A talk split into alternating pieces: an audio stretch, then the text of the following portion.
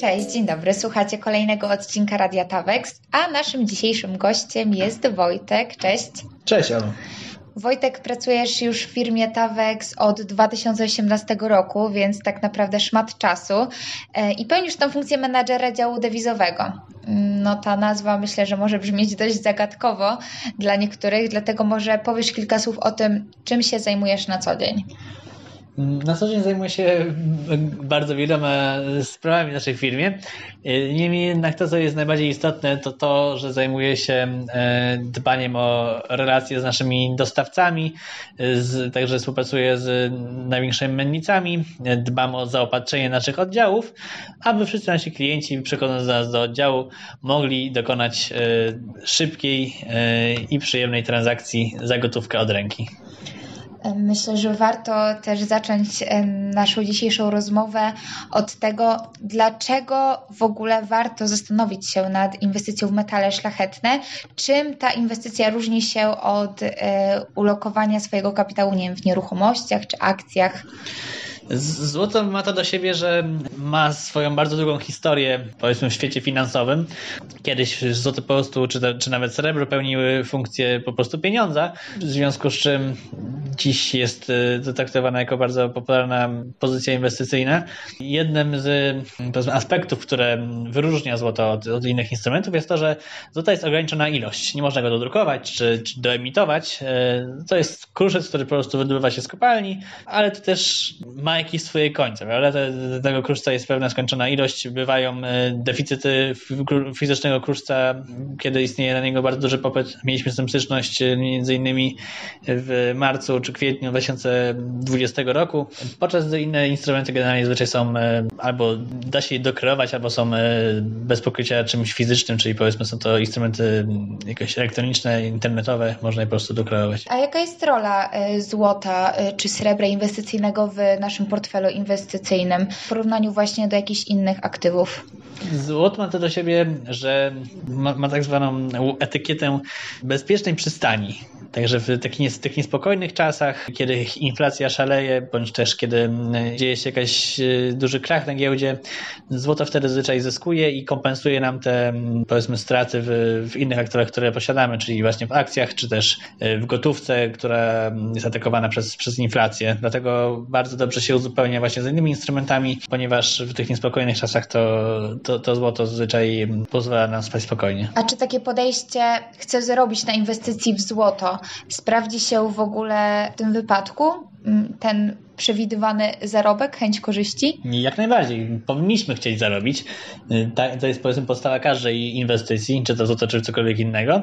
I to jest oczywiście realizowalne. Jeżeli mówimy o zarobku czy zysku na złocie, zazwyczaj mówimy o długim okresie. W krótkim okresie oczywiście również da się i to się zdarza, niemniej jednak to jest zależne bardzo od, od stanu gospodarki w danym momencie.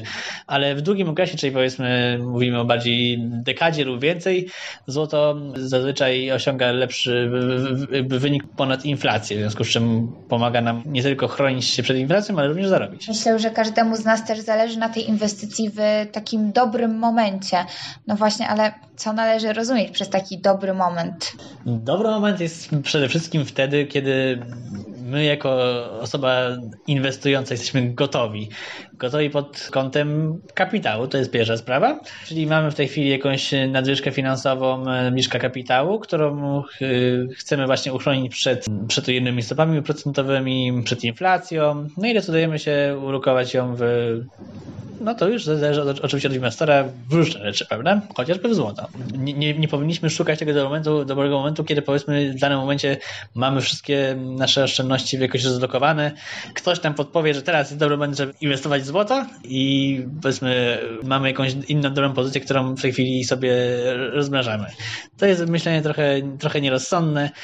Do każdej takiej inwestycji, e, inwestycji czy decyzji inwestycyjnej powinna podejść się przede wszystkim z rozwagą. No tak, ale czasem pewnie warto zastanowić się nad tą, nad może jakąś niewielką zmianą tego naszego portfela inwestycyjnego. Mówiłeś tutaj o dywersyfikacji i czasem zakładamy sobie jakieś plany, które niekoniecznie potem rzeczywiście się sprawdzają, więc może warto je czasem może jakoś skorygować, prowadzić jakąś lekką korektę. Jasne, jasne. Życie ma to do siebie i tak samo rynki finansowe, że rzeczy się zmieniają. I tak samo jest właśnie, tak samo właśnie jest na rynkach i w inwestycjach. W związku z czym y, niejednokrotnie może być tak, że nasze, powiedzmy, nasz kapitał, który przetrzymujemy w jakichś, nie wiem, mm, chociażby akcjach, czy jakichś tam innych kruszcach, czy gdziekolwiek indziej, y, stwierdzamy, że nasza, powiedzmy, próba była dobra, w danym momencie decyzja była dobra, no ale czas zweryfikował, nie chcemy naszego kapitału trzymać w danym momencie w dalszym ciągu w tej pozycji. Więc w tym momencie oczywiście możemy podjąć decyzję, oczywiście bardzo słuszną, o zmianie konstrukcji naszego portfela i na przykład przeinwestowanie tego w na przykład w złoto. Myślę też, że dla tych, którzy obecnie zastanawiają się nad inwestycją w metale szlachetne, istotne są korekty, które są dość zauważalne y, na rynku. Może y, najpierw chciałabym tutaj Ciebie zapytać, co Twoim zdaniem y, oznacza słowo korekta, jak powinniśmy ją rozumieć? Czy jest jakaś definicja tego? Wydaje mi się, że jakiejś książkowej czy encyklopedycznej definicji tego słowa nie ma. Jeżeli jest to, to uważam, że pewnie jest podważane przez, przez wiele osób czy instytucji.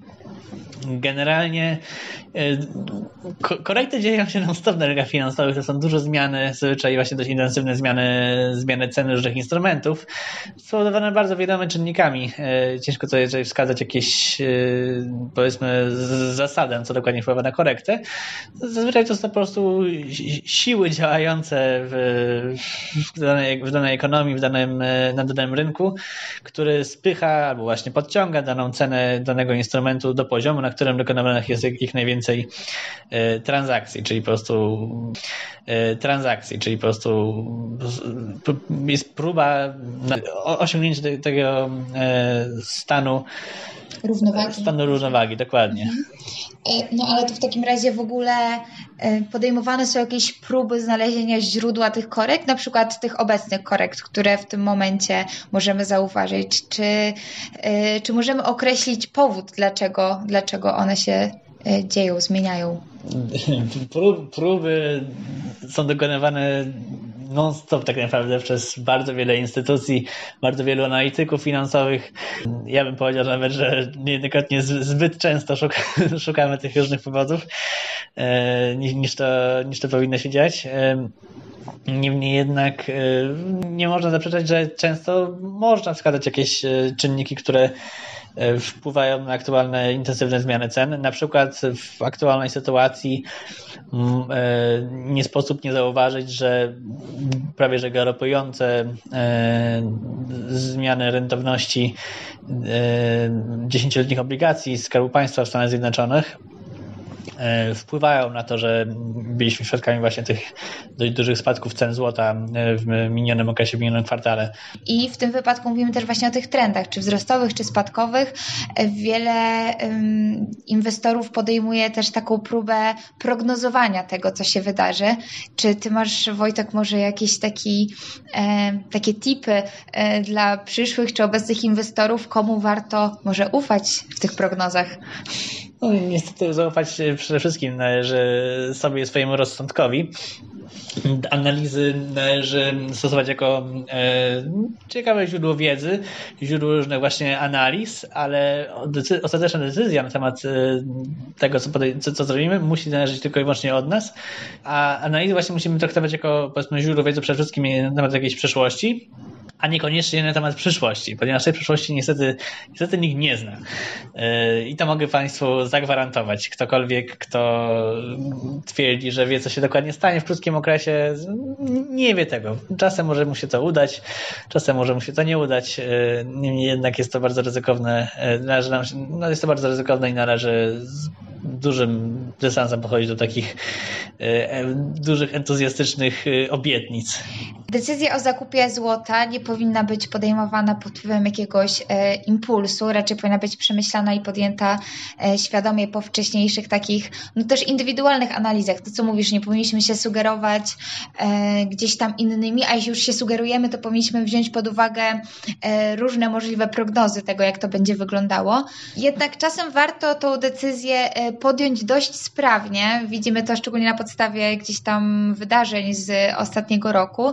I może masz takie trzy pytania, które warto sobie zadać przed zakupem. Trzy kwestie, nad którymi warto się zastanowić. Bardzo dobre pytanie. Nie wiem, czy dobijasz do trzech, ale na pewno warto się zastanowić nad tym, co powiedzmy każdy inwestor powinien zrobić w momencie, kiedy staje przed decyzją. Na pewno powtórzę za tobą to, że w no, miniony rok pokazał nam, że nagłe zmiany na, na świecie, takie chociażby właśnie z jakimi mamy w tej chwili styczność, czyli pandemia, bardzo wpływają na również na finanse osobiste. W związku z czym wielu, wielu inwestorów, y, wiele, wiele osób na świecie dokonało decyzji o rekonstrukcji swojego portfela inwestycyjnego i skierowaniu większej pozycji e, swoich oszczędności na tak zwaną bezpieczną przystań, czyli, czyli złoto.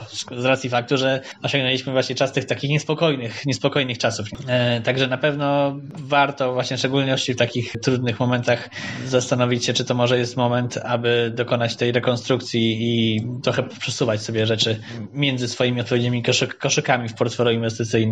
Ale innym pytaniem, które należy sobie zadać, to jest to, czym dokonując konkretnej, konkretnego zakupu, konkretnego instrumentu, mamy odpowiednią wiedzę na ten temat. Ze złotem jest powiedzmy o tyle prosto, że jego historia jest y, powszechnie znana, jest to, nie jest to temat nowy.